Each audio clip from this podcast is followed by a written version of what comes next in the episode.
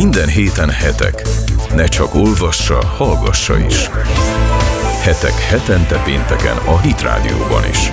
Következik a Hetek című közéleti heti lap aktuális ajánlat. Nagyon sok szeretettel köszöntöm a Hit Rádió hallgatóit, ez itt a Hetek magazin, a mikrofon mögött pedig Nagy Szantinát hallhatjátok.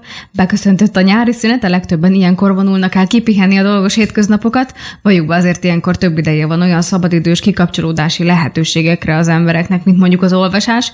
Ezen apropon felbuzdulva fogunk most Nagy Teodórával, a belpolitikai rovat vezetőjével beszélgetni néhány aktuális olvasás élményéről. Szia Teó! Igen, a, tehát hogy ugye nyáron az embernek több ideje van az olvasásra, és, és a felszabadult időben szerettek ö, ilyen politikai témájú ö, szépirodalmi műveket olvasni. Ahogy. És ennek, erre kiváló ö, Mixás Kálmán és az ő, ő munkássága. Igen. Ugye ő a, a, igazából a századforduló idején volt ö, már befutott író és, és politikus is, és most legutóbb a, Két választás Magyarországon című könyvét olvastam, a, igazából a Cseszkó Tamásnak az ajánlására, aki, Ez aki azzal ajánlotta, ajánlotta hogy igen. igen. Azzal a szöveggel ajánlotta, hogy ebből megértem a, a magyar igen, önkormányzati igen. választást.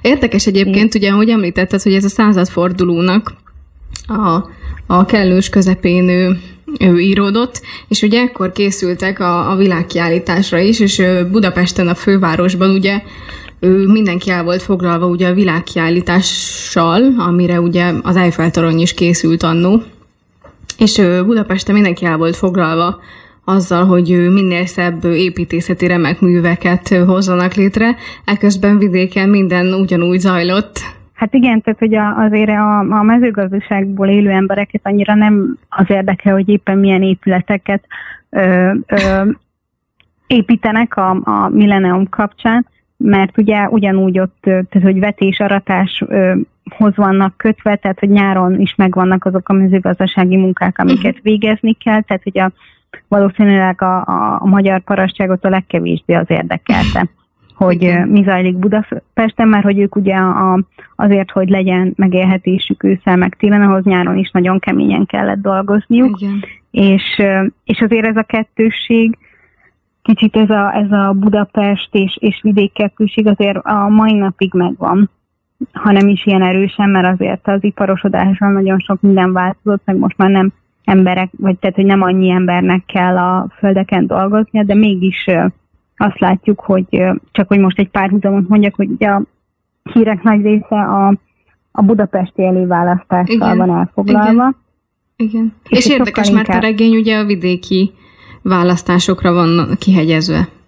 Igen, igen, mert hogy ott ugye azt a, ebben a regényben is az van, hogy igazából, hogy tök mindegy, hogy honnan jön a képviselő, tehát, hogy most az, hogy Budapestről vagy vidékről, tehát, hogy az országgyűlésben így is, úgy is egy szavazata van. Uh-huh és hogy arra próbáltak, tehát hogy a, a, az akkori kormánypárt, a szabad elvű párt, akkor arra próbált ráfeküdni nagyon, hogy vidékről is hozzák be a számokat, és vidékről is minél több ö, ö, politikusok legyen, ne csak a fővárosból.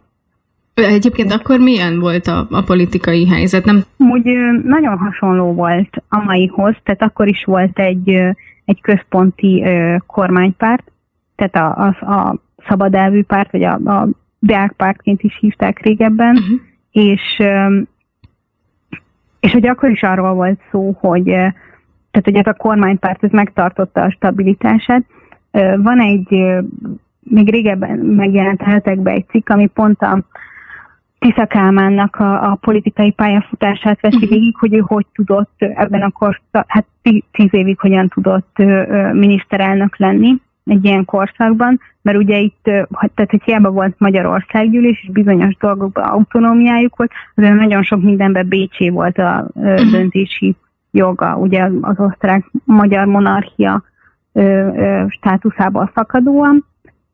De azért itt, tehát, hogy volt verseny, tehát, hogy abszolút több pártrendszer volt, voltak, voltak kisgazdák, voltak, már ekkor is megjelentek ilyen antiszemitább pártok, meg ilyesmiket képviselők, a kommunista párt be volt tiltva, tehát az, az ugye arra egy nem volt lehetőség, de, de komoly harcok voltak, meg küzdelmek ilyenkor, és, és hát a, a regény egyébként a két választás Magyarországon a pártokon belüli harcokat írja le, uh-huh. hogy milyen, milyen küzdelmek mentek a uh-huh. különböző önkormányzati pozíciókért egy adott párton belül, és hogy hogy lehetett egyáltalán ezt megnyerni.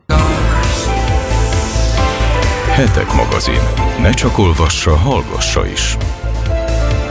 Milyen hasonlóságok vannak az akkori választópolgároknak a gondolkozás módjában és a... Meglepően nagyon sok hasonlóság van, tehát a mixet a, a magyar néplelket nagyon ö, jól meg tudta ö, ragadni, tehát van egy, ö, egy rész, amiben a könyvbe kifejti, hogy, hogy az emberek nagy része, tehát hogy a, amíg nincs választási időszak, szintje a kormányt, mint a bokrot, és, és mindenki ellenzéki, és aztán amikor pedig a szavazásra vagy választásra kerül a sor, akkor mégis mindenki megszavazza a kormánypárti jelölteket, hogy aztán továbbra is szíthassák, mint a bokrot. Tehát, hogy, hogy egy kicsit ez ilyen, tehát hogy tényleg van ez, hogy hogy egy ideig mindenki ellenzéki, meg mindenki elégedetlen a kormányzással, de amikor, amikor döntésre kerül sor, akkor valahogy mégis mégis ez az ellenzéki attitűd De ez egyébként miért lehetséges? Tehát, hogy miért van az, hogy az időnek a, a 70%-ában elégedetlenek, és szígyják őket, és aztán mégis? Tehát, hogy ennek milyen... Hát mert kivel tud, tehát igazából ellenzéki pártokra nem tudsz haragudni azért, hogy mondjuk a kormányzás rossz irányba megy, mert csak a kormánypártra tud, tehát hogy ők vannak igazából döntési pozícióba. De hogyha elégedetlenek, akkor náluk van, tehát hogy igaz, más, másra nem tudsz ö, haragudni, de amikor mondjuk választási helyzet van, akkor meg rájössz, hogy lehet, hogy nem vagyok elégedett velük, de egyébként lehetne még rosszabb is. És lehet, hogy ez, ez a, az ilyen lélektani magyarázat húzódik meg mögötte. Nagyon érdekes az, hogy a, tehát, hogy így most ugye a hírek nagy része az önkormányzati választások kapcsán csak Budapestre fókuszál, és hogy a, a, ugye Budapestet szünteti fel úgy, mint hogy a komoly ö, itt lehet csak egyedül komoly harc, holott több megyei városban már megszületett a, úgymond az ellenzéki összefogás. Nekem van egy település, amit így nagyobb figyelmel kísérek, ez pedig a Hódmezővásárhely. Ugye ott azért izgalmas a, a, a sztori, mert ott ugye időszaki választás volt. Igen. És akkor pedig, és, és a Lázár Jánosnak a városáról beszélünk, ugye Lázár János volt ö, ö, tehát hogy ő volt ö, ott a, a nagy ember, és ennek ellenére a polgármesteri pozícióért egy, egy ellenzéki ember, a Márkizaj Péter Igen. Ö, nyert. Annak Igen. idején ö, szintén ellenzéki összefogással, Igen. és ö, most, most ugye fel, felröppentek hírek, nem tudom, hogy ez mennyire igaz, mert még, még biztosat nem mondott, vagy nem nyilatkozott Lázár János, de hogy a mostani őszi választáson a Márkizajjal szembe magát Lázár Jánost akarják indítani uh-huh. Fidesz színekben, igen. Ugye régen egy darabig ő volt ott a, a polgármester, egészen addig, amíg ez az országgyűlési képviselői pozíciójával nem volt ellentétben, és azért, a, a, hogyha a Lázárnak a tevékenységét megnézzük az elmúlt időszakban, mikor így úgymond visszavonult a saját térségébe, meg szülőfalujába, akkor azt látjuk, hogy egy ilyen nagyon erős online kampányt, meg jelenlétet is létrehozott, meg kialakított, tehát mindig jelentkezik, hát nem is heti, de havi rendszerességgel ilyen videó igen, igen. blogokkal, meg részletekkel, hogy bemutatja, hogy ő mit csinál ott, igen. mint a térség országgyűlési képviselője, és ugye ezzel egy csinált fogadóórát, Igen. ahol, ami nála van, és ugye be lehet hozzá menni mindenkinek a, a saját kis problémáival, amivel ugye szintén a, a népszerűségét növeli, meg ugye ezt az elérhetőséget, emberközeliséget igen, igen, igen, igen. erősíti, amit azért sokan szoktak a kormánypártól hiányolni, mert hogy, hogy, hogy nincs nagyon kapcsolatuk a, az emberekkel, vagy az átlagemberekkel, tehát hogy Lázár ezzel a fogadóra intézménnyel ezt is próbálja megoldani. Ugye ez egy fiatalos dolog, amit nagyon sokan hiányolni szoktak a, a Fidesztől. A hetekben nem rég megjelent egy cikk ezzel kapcsolatban, hogy milyen eszközök vannak arra, hogy egy párt fiatalossá tegye a stratégiáit. Igen, igen, tehát hogy az online jelenlét az egyre fontosabb lesz, mert hogy a fiatalok nagy része az, az máshol nem mozog, csak az online térben, és nem lehet hozzájuk az üzenetet másképp eljuthatni. És tehát, hogy, hogy, a, hogy nekem ebbe az egész sztoriba, tehát, hogy ez is ilyen, ilyen hogy a, tehát, hogy igazából a helyi Fideszes szervezet nagy nyilvánosan felkérte Lázár Jánost, hogy induljon a a polgármesteri pozícióért, mert csak ő az egyetlen reményük, és csak bennük, uh-huh. benne tudnak bízni, de ugye akkor neki le kéne mondani az országgyűlési ö, ö, pozíciójáról, és közben meg olyan hírek is felröppentek, hogy, a, hogy Orbán Viktornak szeretné Lázárt visszahívni a, a kormányba.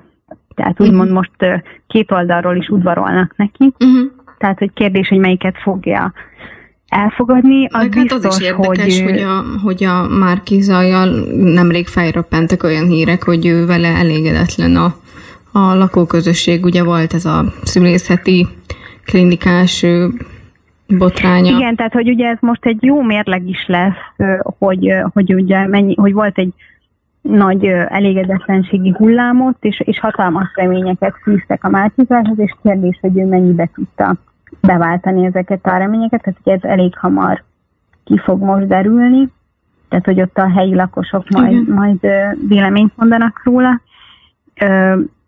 De igen, ez az is, tehát hogy érdekes lesz, mert ugye neki kevesebb ideje volt bizonyítani, mint mondjuk másoknak, akiket öt évre választanak. Tehát én kíváncsi vagyok, hogy ismételten megválasztják-e. Hát ez akkor majd ősszel kiderül. Nem tudom, hogy van-e még olyan regény vagy olvasmány, amit ajánlanál a hallgatóknak a nyári szünetre. A nyári szünetre? Uh-huh. Uh, rengeteg, rengeteg olvasmány van. Most egy, egy másik, amit, amit mindenképp ajánlanék, az a, a Jordan Petersonnak a 12 szabály az élethez. Az egy más típusú írás, de szerintem nagyon, tehát egy nagyon hasznos a mindennapi életben, meg a, a társadalomba való forgolódásban uh-huh. is egy, uh-huh. egy segítség, vagy egy támpont lehet. Uh-huh. Nagy Teodórának, a hetek belpolitikai rovat vezetőjének nagyon szépen köszönöm a beszélgetést.